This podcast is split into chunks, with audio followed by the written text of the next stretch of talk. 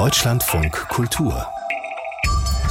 Im Gespräch mit Katrin Heise. Ich wünsche einen schönen guten Morgen. Heute geht es um Krisen und Katastrophen. Krisen und Katastrophen interessieren meinen heutigen Gesprächsgast nämlich ganz besonders. Finanzkrise, Datenspionage, Klimakollaps, das sind alles Themen, über die er schreibt. Ich begrüße den Autor Tore de Hansen. Hallo nach Wien, Herr Hansen. Schönen guten Morgen. Bevor Sie schreiben, recherchieren Sie ja gründlich. Das heißt, Sie sind über lange Zeit mit nichts anderem beschäftigt als mit Krise, Katastrophe, Kollaps. In welcher Stimmung befinden Sie sich eigentlich immer, wenn Sie so schreiben? Also das werde ich immer wieder gefragt, logischerweise. ja, wenn ja man sich so, da gar nicht reinversetzen möchte. Ja, ja. Nein, man hat ja zwischendurch auch einen Ausgleich, für den ich schon sorge. Aber es stimmt schon, im Prinzip habe ich sehr früh angefangen, ähm, auch durch das Politikstudium eben natürlich Dinge zu hinterfragen, die in dieser Welt nicht so gut funktionieren. Und ähm, hm. jetzt sind wir in so einem multiplen Krisenuniversum. Ähm, vielleicht habe ich dadurch, dass ich sehr der Wissenschaft anhänge, immer noch sehr viel Optimismus, dass wir viele Dinge lösen können. Also eher der Typ halb volles Glas.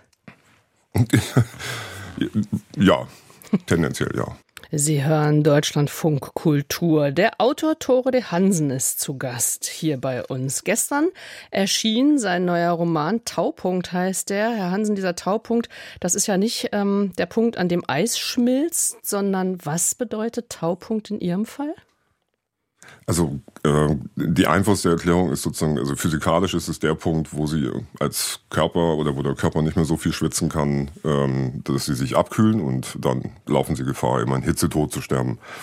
Ähm, Im Prinzip sehr hohe Luftfeuchtigkeit gepaart mit sehr hoher Temperatur. Und wie kommt da der, der ähm, Begriff Taupunkt zustande? Das hat mit Schmelzen ja. Das ist in, Genau, das ist einfach, äh, man hat das, es ist, man, man, könnte denken, es schmilzt, ja, aber es ist wirklich der, der physikalische Punkt, mhm. sozusagen, an dem ah, ja. dieser mhm. Zustand der, der Verdampfung äh, so nicht mehr stattfindet. Und auf Übertragen auf den Menschen heißt es eben, ich kann nicht mehr so schwitzen, dass ich mir meinen Körper so abkühlen kann, dass ich nicht kollabiere.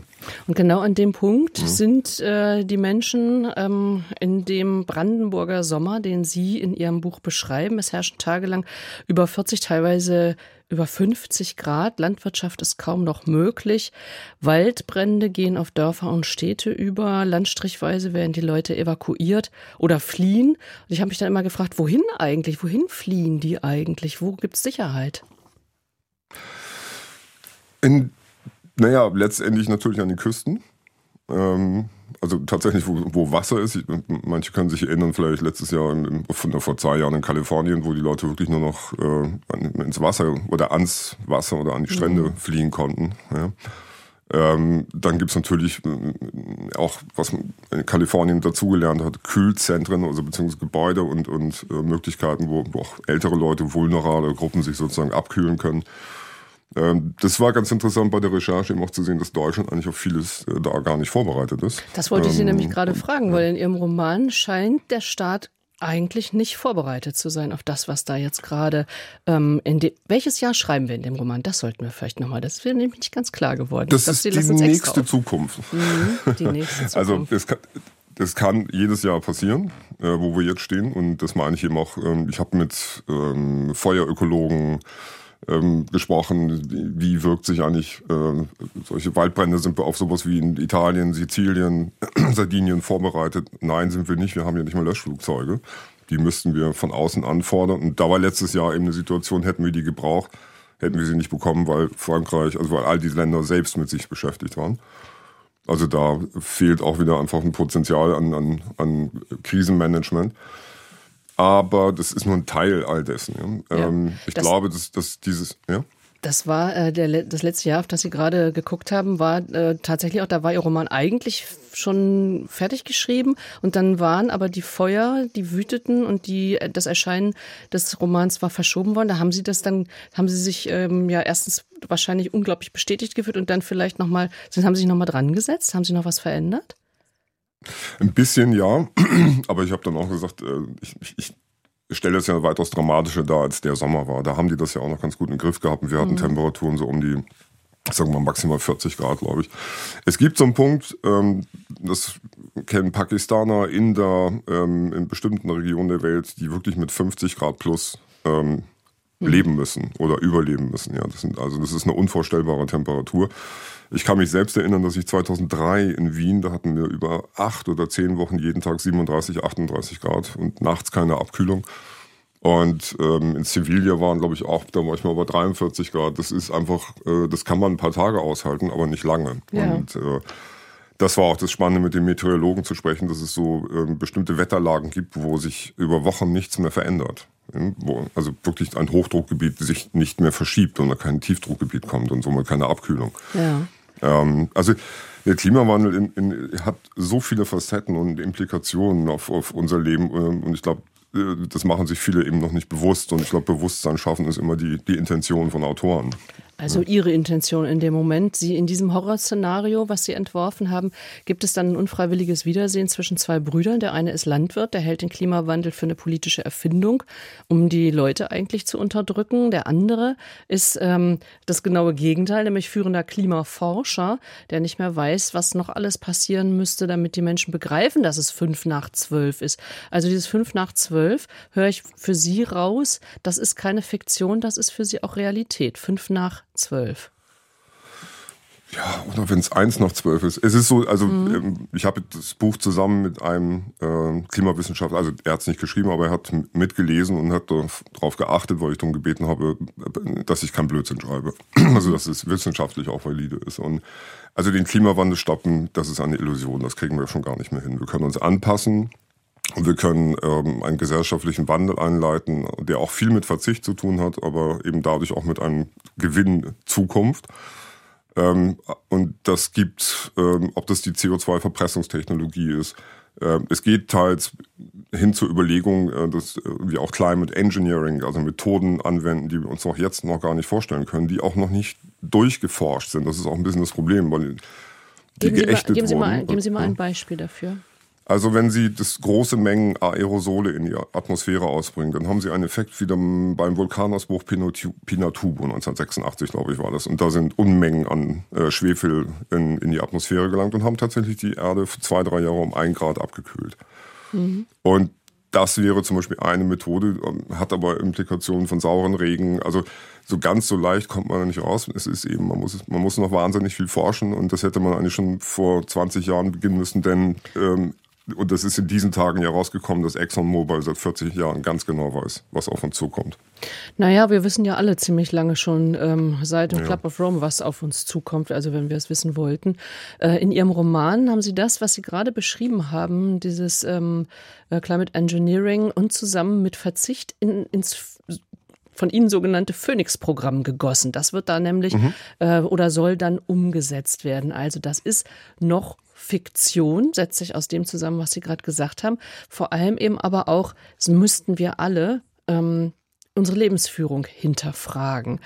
Jetzt schreiben Sie davon, Sie ganz persönlich, was haben Sie, weil Sie sich ja auch damit so jetzt auch nicht erst seit vorgestern beschäftigen und sehr intensiv beschäftigen und sehr wissenschaftlich fundiert beschäftigen, was haben Sie in Ihrem Leben geändert? Also ähm, ich bemühe mich, erstens mal nur regionale Lebensmittel zu kaufen. Den Fleischkonsum habe ich eher aus gesundheitlichen Gründen auch, äh, also das bedingt aneinander, mhm. sehr eingeschränkt. Ähm, ich bin seit über zehn Jahren nicht einmal irgendwo in ein größeres Land geflogen. Ähm, schon gar nicht aus, aus, also ich bin sowieso fast in meinem Leben äh, zugegeben kaum aus privaten Gründen geflogen. Und ähm, so im Alltag äh, es ist, man muss auch eins sagen, es ist ja nicht immer leicht, das alles von einem Einzelnen zu erwarten. Und wir Richtig. müssen eben auch Regierungen haben und wir müssen Behörden, Regierungen haben, die in der Lage sind, das ganze Thema so zu begreifen, dass äh, von oben sozusagen nicht mit Verboten, sondern einfach, äh, ich sag mal so, wenn etwas nicht da ist, kann ich es nicht konsumieren. Und ich habe gestern noch mit jemandem gesprochen, so welchen, welches, in welchen Jahren waren wir denn noch so vom Konsum und von der, auch von der Masse an Menschen auf diesem Planeten noch gut? Und äh, wir kamen beide um auf die Lebensweise der 60er, 70er Jahre. Also was dort konsumiert wurde an Lebensmitteln, auch die dann auch noch sauber waren und äh, also da können wir uns gar nicht mehr zurückversetzen. Aber es hat niemand gehungert, es ging allen gut, man konnte trotzdem alles Mögliche machen. Und was ich ganz wichtig finde, war, und das war auch ein Motiv, ähm, dieses Phoenix-Programm so aufzusetzen, dass Teile der äh, in der Corona-Krise durchgesetzten Maßnahmen zufällig dazu geführt haben, dass natürlich der, der CO2-Ausstoß massiv zurückgegangen ist. Mhm. Ähm, da also, haben wir gesehen, dass es geht. Dass das fand ich so spannend. Es geht. Dass ja. man sich umstellen kann und dass es tatsächlich dann auch Effekte bringt. Der Autor Tore de Hansen ist zu Gast. Wir haben ja eben über seinen aktuellen Roman Taupunkt gesprochen. Herr Hansen, was war denn jetzt eigentlich der Auslöser, um den Roman zu schreiben? Ich habe 2019 ähm, einen Climate-Fiction-Roman Die Reinsten geschrieben und ähm, damals mit Ernst Uli von Weizsäcker im Berliner Oranje vorgestellt und auch durch noch an, bei einer anderen Gelegenheit und durch die Gespräche mit ihm ist mir auch nochmal klar geworden, dass es sich lohnt, mal in, das auch wirklich in die Gegenwart zu ziehen und äh, auch in Zusammenarbeit mit den Wissenschaftlern, die, die mich betreut haben bei diesem Roman, ist klar geworden, äh, dass die Dinge schneller auf uns zukommen, als selbst ich dachte. Und mhm. ähm, wir merken, dass jeder Sommer ähm, jetzt sozusagen wärmer wird und der kühlste ist, den wir dann erlebt haben für die nächsten Jahrzehnte. Deswegen, das war die Motivation nochmal, ähm, den Menschen auch eine, eine, Familiengeschichte zu entwerfen, wo die Widersprüche nur so äh, knallen, sage ich mal, ja. ähm, die aber auch ein Teil unserer gesellschaftlichen Realität sind. Ja, weil, weil sie auch so eine Art Mission äh, ja. spüren oder so eine Verzweiflung vielleicht den eigenen Kindern, ähm, eben diese Welt nicht mehr so hinterlassen zu können und sich als Aufklärer oder ja vielleicht, ich habe es eben auch Weltverbesserer genannt, äh, fühlen?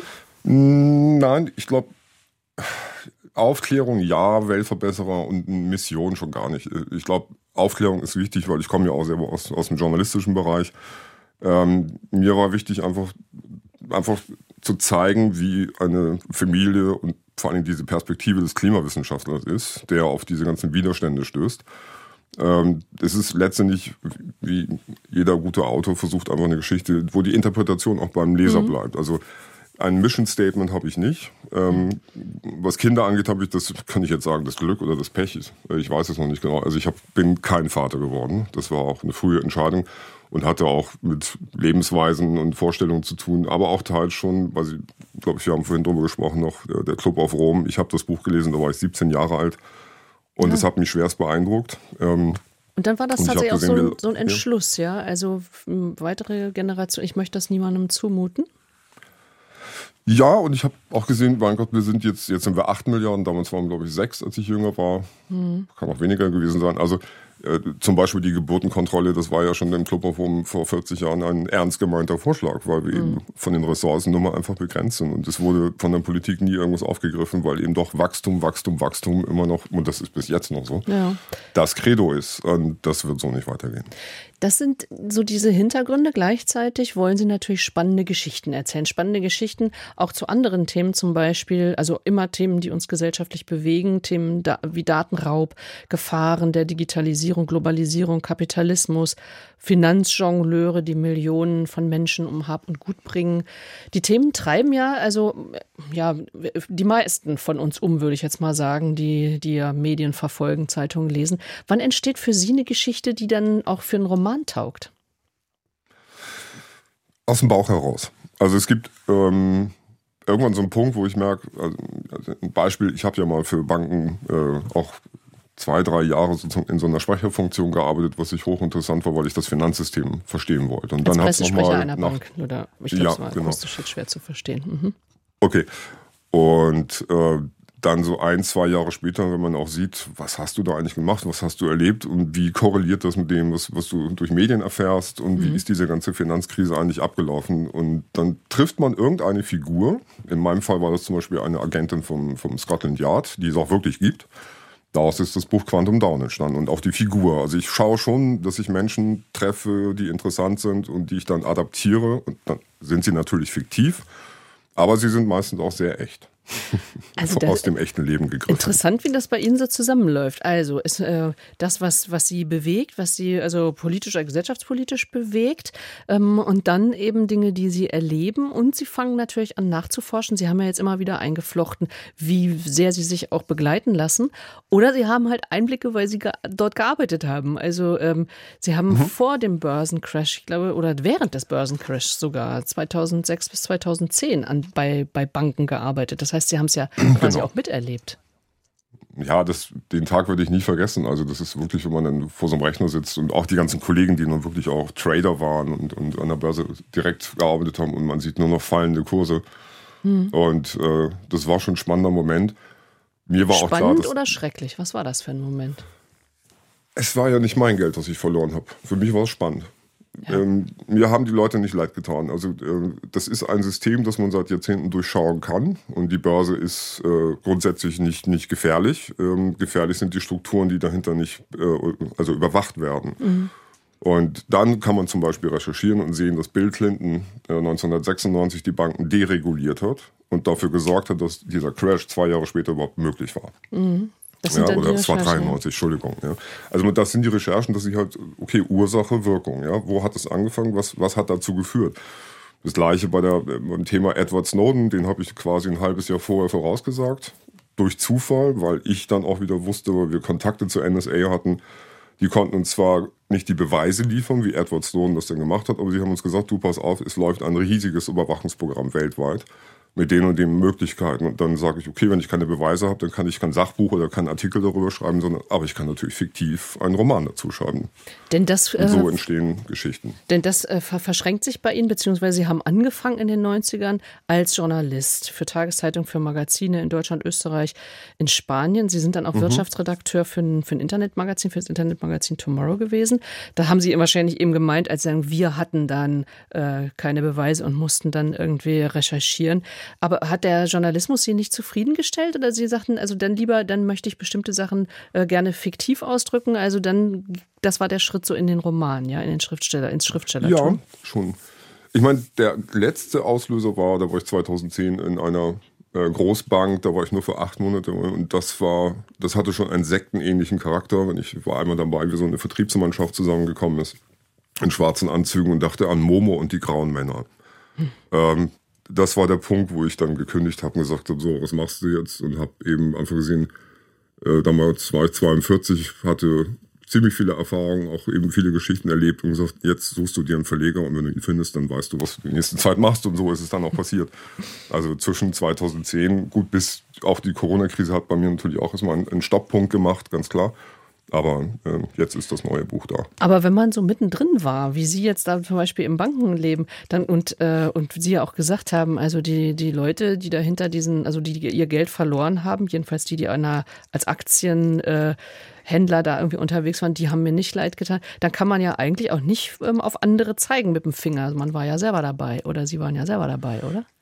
Na, ich habe jetzt, also das kann man mir natürlich vorwerfen. Nein, ich habe ja, also ich habe das sehr bewusst gemacht, weil ich es verstehen wollte. Also es war auch klar, dass ich diesen Job nicht lange mache. Ähm, ich würde jetzt nicht behaupten, dass ich ein Günter Wallraff bin, das wäre vermessen. Aber mhm. es war mhm. schon der klare Gedanke, ich will das Finanzsystem verstehen. Und dass ich dann natürlich per Zufall in den größten Crash der letzten 70 Jahre reinrate, das konnte ich nicht vorher wissen. Und, und das war natürlich dann auch äh, ein Zufall. Und letztendlich hat, führt dann auch eins zum anderen, weil eben diese Finanzkrise auch gezeigt hat, diese ganz großen geostrategischen Fragen, das habe ich dann mhm. in China Down geschrieben, ähm, die haben mich halt auch immer interessiert, hat ein bisschen was zu tun, dass ich mit in sehr jungen Jahren jemand sehr Spannendes kennengelernt habe, der lange für die CIA gearbeitet hat das und wollen wir, glaube ich, etwas. Prägt, das prägt einen. Das prägt und das wollen wir auch ein bisschen näher wissen, also die besondere Anziehung von Geheimdiensten. Unser Gast ist der Autor Tore D. Hansen, der uns schon eine ganze Menge erzählt hat, wie er in seinen Büchern vorgeht, wie er zu seinen ähm, Figuren auch kommt. Und eine Figur aus dem echten Leben hat ihn ganz besonders inspiriert, um sich überhaupt für Geheimdienste zu interessieren. Herr Hansen, Sie haben während Ihres Studiums in Hamburg einen interessanten Nachbarn gehabt. Erzählen Erzählen Sie uns mal von dem. Der Nachbar war äh, irgendwann an der Universität und hat ein, Seminar angeboten über die CIA und den deutschen Rechtsextremismus. Und das habe ich mir angeschaut und habe gesehen, diesen Mann möchte ich kennenlernen und äh, habe mich auch gewundert, dass ich der Einzige war, der das äh, verstanden hat, dass der was ganz Besonderes ist. Das war Philip Agee, der in den 70er Jahren leitend für die CIA in, in Lateinamerika eingesetzt wurde, in Guatemala und Ecuador mitbeteiligt daran waren, dass die Regierung gestürzt wurden und also auch sicher jemand, den man mit zwei Augen sehen muss. Mhm. Aber ich habe durch ihn Einblicke in geostrategische Politik bekommen, die man in einem Studium so gar nicht bekommt. Ähm, und die ich auch abgleichen konnte mit Dingen, die dann in der Realität sich später zutragen, sodass man sieht, dass die er unter anderem Dinge wusste, die man in normalen Medien, auch in bestimmten Literaturen schwer bis gar nicht findet. Und man kriegt so ein Grundgefühl, wie eigentlich unsere Welt tickt.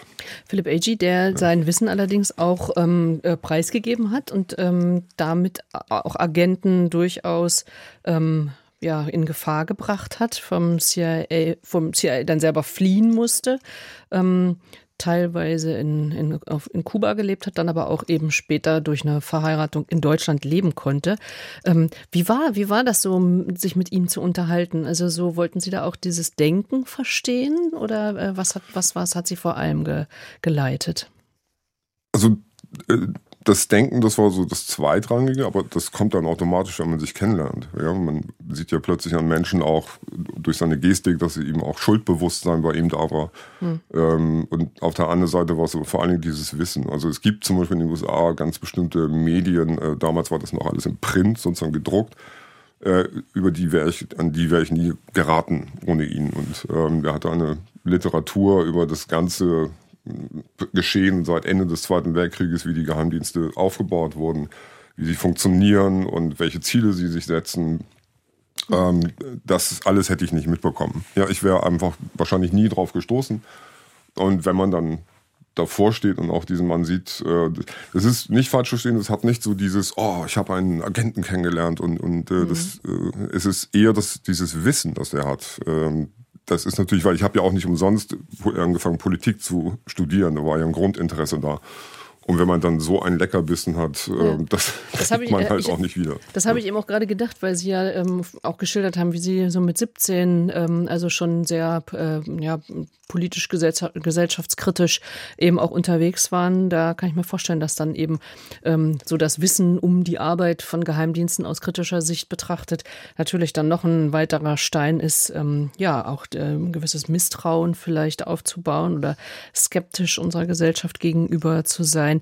Wir fangen mal ein bisschen früher an. Sie sind geboren 1969 und in St. Peter-Ording aufgewachsen, also an der Nordsee. Ihr Name klingt ja auch schon so nordisch. Ähm, Hansen, Tore. Wofür steht denn das D eigentlich? Das ist ein ähm, zweiter Familienname, den ich nicht offiziell preisgebe, Ach aber so, der okay. Hintergrund ist relativ schwierig. Das hat mit dem Tod meiner beiden Eltern zu tun. Die sind beide hintereinander gestorben in, in sehr kurzer Zeit und ich wollte einen Namen retten, weil auch die Tante und der ganze Familienteil äh, verstorben war. Ich dachte, es also es ist kein Pseudonym. Es ist kein, nee, nee. kein Pseudonym. Wenn Sie das so schildern, ich dachte jetzt eben also ähm, diese St. Peter-Ording, ich kenne es ähm, als ähm, Touristenstadt. Äh, wie ist das so? Eine Kindheit hinterm Deich mit viel Nordseewind oder wie würden Sie Ihre Kindheit beschreiben? Also schon schön, vor allen Dingen, wenn die Touristen nicht mehr da waren und wir den Strand für uns hatten. Äh, ja, das ist jetzt gemein, aber es ist so, sie wachsen auf in einer wunderschönen Natur und im Sommer sind bis zu 100.000, also es ist ein 3.000 Seelendorf, so in meiner Erinnerung und im Sommer sind dort 100.000 Touristen. Und äh, es dürfen bis heute Autos an den Strand fahren. Es ist ähm, und ist mittlerweile so verbaut und so, dass ich sage, na okay, das ist ohnehin nicht mehr meine Heimat. Ja. Mhm. Vom Gefühl her, vom Lebensgefühl war es wunderschön. Äh, es gibt dort diesen Sport, man kann Strandsegeln, man kann surfen, kiten. Es ist wirklich, also ich verstehe auch natürlich jeden Touristen, der da ankommt und die sind ja auch willkommen, weil das ist deren Lebensgrundlage. Und das Spannende aber in diesem Mikrokosmos, in dem ich das erlebt habe, ist mir klar geworden, wie rücksichtslos Massentourismus ist weltweit. Das ist ja ein Grundproblem und da schließt sich natürlich auch wieder der Kreis zur, ja. zur Klimakrise. Wobei äh, zwei Dinge ja auch noch anzuführen sind. Also erstens sind da sehr viele, äh, also weil Sie gerade sagen, die Autos fahren bis zum Strand, so habe ich das jetzt tatsächlich nicht aus ähm, den letzten Monaten in Erinnerung. Und es gibt okay. sehr viele Naturschutzgebiete, die eben total abgesperrt sind. Aber was mich auch noch, Ihre Eltern ähm, haben ja genau von diesen Touristen ja auch gelebt. Die haben ein Restaurant betrieben. Ja. Wie, das war da ja sicherlich dann auch ein gewisses Spannungsverhältnis, auch für Sie so als Heranwachsender, oder? Auf jeden Fall. Also, ähm, aber das, wie gesagt, der ganze Ort ist total abhängig vom Tourismus. Mhm. Und äh, man, mit 17 Jahren denkst du dir irgendwie was, man versteht das natürlich auch nicht oder man will es nicht verstehen. Ich glaube also, aber, dass man. Also ich würde sagen, ja. Mann würde ich jetzt so gar nicht so verallgemeinert. Sie haben das so gesehen, mhm. weil Sie hätten ja auch das Restaurant übernehmen können und sich auch dem Tourismus widmen, wäre ja auch eine, ja, Lebensweg möglicher gewesen, oder? Ja. Für Sie unvorstellbar, nee, aber ja, nicht generell. Ja, Nee, nee, es sind ja auch viele da geblieben, die ich von früher noch kenne oder in Erinnerung habe. Das mhm. ist äh, mit Sicherheit so. Ich bin vor diesem Ort geflohen. Ja, und ähm, aber ich äh, es gibt ja auch, die ganze Nordseeküste hat ja unglaublich schöne Ecken, auch Ostsee, es ist einfach eben, Tourismus ist ein weltweites Phänomen. Also ich werfe niemandem da irgendwas vor, das ist so, aber ich glaube, dass das eben auch eine Sache ist, die, die wir reduzieren werden müssen. Und mhm. wir haben ja so viele Bereiche, denn immer schreit dann jemand, ja, aber dann verdient der oder der kein Geld mehr oder wir verlieren da und da die Arbeitsplätze. Ja, wir werden darum nicht herumkommen und es wird neue Arbeitsplätze und andere geben. Und mhm. das ist eben auch dieses, warum wir so eigentlich nicht keinen Fortschritt haben. Ja. Keinen wirklichen Fortschritt jetzt im, im Wandel. Sie haben ähm, vorhin den Tod Ihrer Eltern erwähnt. Sind Sie noch in Auseinandersetzung genau über diese Themen mit Ihren Eltern gegangen? Nö. Also wir haben zu Lebzeiten ähm, ich bin völlig konfliktfrei mit meinen Eltern also sozusagen auseinandergegangen. Ich meinte jetzt gerade wegen ähm, dieses Tourismusthemas, dachte ich, vielleicht hätte es da Auseinandersetzungen. Nein, das hat, das hätte keinen Sinn gehabt. Was, was hätte ich ihnen, dann müsste ich ihnen, hätte ich ihnen ihr Lebenswerk vorwerfen müssen und das, mhm. da hatte ich kein Interesse dran. Ja. Das ist einfach, ähm, ich glaube, wir haben alle Widersprüche. Ich auch. Es mhm. gibt keinen Menschen, der, also das ist der berühmte, wer, wer dann mit weißer Weste durchläuft, soll den ersten Stein schmeißen oder so ich, es, es geht ja darum, sie müssen Strukturen schaffen, wo Menschen sich verändern können und nicht, äh, das können sie nicht befehlen. Ja? Und das ist eben auch, ich glaube, manchmal in Deutschland auch so ein Problem, warum wir auch so äh, gespaltene Gesellschaften haben, dass äh, die Moralkeule funktioniert nicht. Was funktioniert, ist Einsicht. So, und was ich natürlich schon machen kann, ist, dass ich bestimmte Dinge, wenn ich die nicht mehr finde und nicht mehr konsumieren kann, mhm. dann merke ich erst, dass ich das gar nicht brauche. Also wir müssen die Nachfrage verändern die Nachfrage verändern. Eins der Bücher von Autor Tore de Hansen ist sehr bekannt geworden. Und das heißt, eins, was Sie noch nicht genannt haben, Herr Hansen, ein deutsches Leben, geschrieben über, aber auch mit Brunhilde Pomsel. Das war die Sekretärin von Josef Goebbels, Goebbels Reichspropagandaminister unter Hitler und einer seiner engsten Vertrauten. Und Frau Pomsel war Sekretärin bis zum Schluss, bis in den Bunker hinein, oder? Ja, sie hat, äh, sie wurde sogar dann äh, im Bunker von den Russen gefangen genommen. Mhm. Sie ist sehr, sehr alt geworden. Sie haben sie noch mit 105 Jahren ähm, gesprochen, interviewt. Was für eine Frau haben Sie kennengelernt? Ähm, das ist, also was mich wahnsinnig erstaunt hat, war, wie klar sie mit 105 noch war. Also auch sowohl von der Aussprache, auch, äh, sie war nicht gebrechlich. Ganz zum Schluss hat sie sich wirklich kurz äh, irgendwann, glaube ich, die Schulter gebrochen und das war dann auch schon das Zeichen. Jetzt wird es natürlich schwierig. Nein, eine sehr klare Frau, die ähm, auch in Widersprüchen gelebt hat, auch in diesen Inter Interviews kam es natürlich zu Widersprüchen, weil eben immer diese Schuldfrage um sie mhm. äh, kreist. Und, und äh, ich fand die auch sehr schwer zu beantworten, weil am Ende des Tages war sie nur Sekretärin, sie hat niemandem was getan, im, äh, aber sie hat natürlich einem System gedient ähm, und war aber, das muss man schon sagen, sie war 22 Jahre äh, naiv und ähm, hat eigentlich gar nicht verstanden, was sie da macht. Und äh, wir haben nie rausbekommen, ob sie jetzt, was sie an Schriftstücken gelesen hat, was sie dadurch wusste. Ja, das war irgendwie nicht aus ihr rauszukriegen. Aber sie hat eben, was sie viel spannender war, waren die Hinweise, wie sie als Jugendliche total desinteressiert eigentlich an diesem System war und an Hitler und war halt einfach nur, sie hat immer so gesagt, das war halt ein neuer Mann. Ja, es gab viele äh, politische Wechsel in der Zeit. Und das kann ich nachvollziehen. Und wenn Sie dann heutzutage so eine Shell-Studie lesen, wie die Jugend heute sich für Politik interessiert oder für das, was um sie herum geschieht, äh, ist das fast deckungsgleich. Mhm. Und äh, die, diese Hinweise, also ich habe sie reden lassen, ich habe also in das, was sie in den Interviews gesagt hat, was ich dann verschriftlicht habe, nicht eingegriffen, ganz bewusst ähm, und habe hinterher nur einen Essay dazu geschrieben, wie man das, was sie erlebt hat, in die Gegenwart einordnen kann. Das war eigentlich sozusagen der, der Job dahinter. Ja, denn äh, das Interview ist auch entstanden zu, zu einem gleichnamigen Film, Ein deutsches Leben. Und da sieht und hört man Frau Pomsel dann so Sätze sagen wie, ich habe nichts getan, als bei Goebbels getippt. Und was dahinter steckte, das wusste ich nicht jeden mit einer kurzen Pause dann jedenfalls nur wenig. Und sie hat wohl auch eben gesagt, wir wollten es ja auch nicht wissen. Ähm, sie haben jetzt gerade gesagt, dieses, dieses Nicht-Wissen wollen. Ähm, die Shell-Studie, die Sie, die Sie zitieren, habe ich jetzt nicht direkt vor Augen, aber ich habe jetzt zum Beispiel, ähm, ja, sowas wie Fridays for Future vor Augen oder gerade, gerade die junge Generation ähm, engagiert sich ja sehr und guckt sehr genau hin. Haben Sie Angst, dass wir oder unsere Gesellschaft sich weiter auf Nichtwissen beruft? Ähm, das ist ganz interessant. Ich habe jetzt muss ich überlegen, 2017 habe ich das Buch veröffentlicht. So und dann kam plötzlich die Fridays for Futures Bewegung und da habe ich, da sieht man auch ein riesiger Umbruch, dass plötzlich eine Generation sich wieder politisiert. Und das ist ja auch richtig und wichtig. Ja. Aber es war in, in lange Zeit eben nicht so. Und dann kam eben, und da muss man eher darauf achten, was passiert ist. Es gab, ich bin ja in Österreich, es gab eine, eine schwarz-blaue Regierung mit Rechtspopulisten, es gab Trump, es gab Bolsonaro.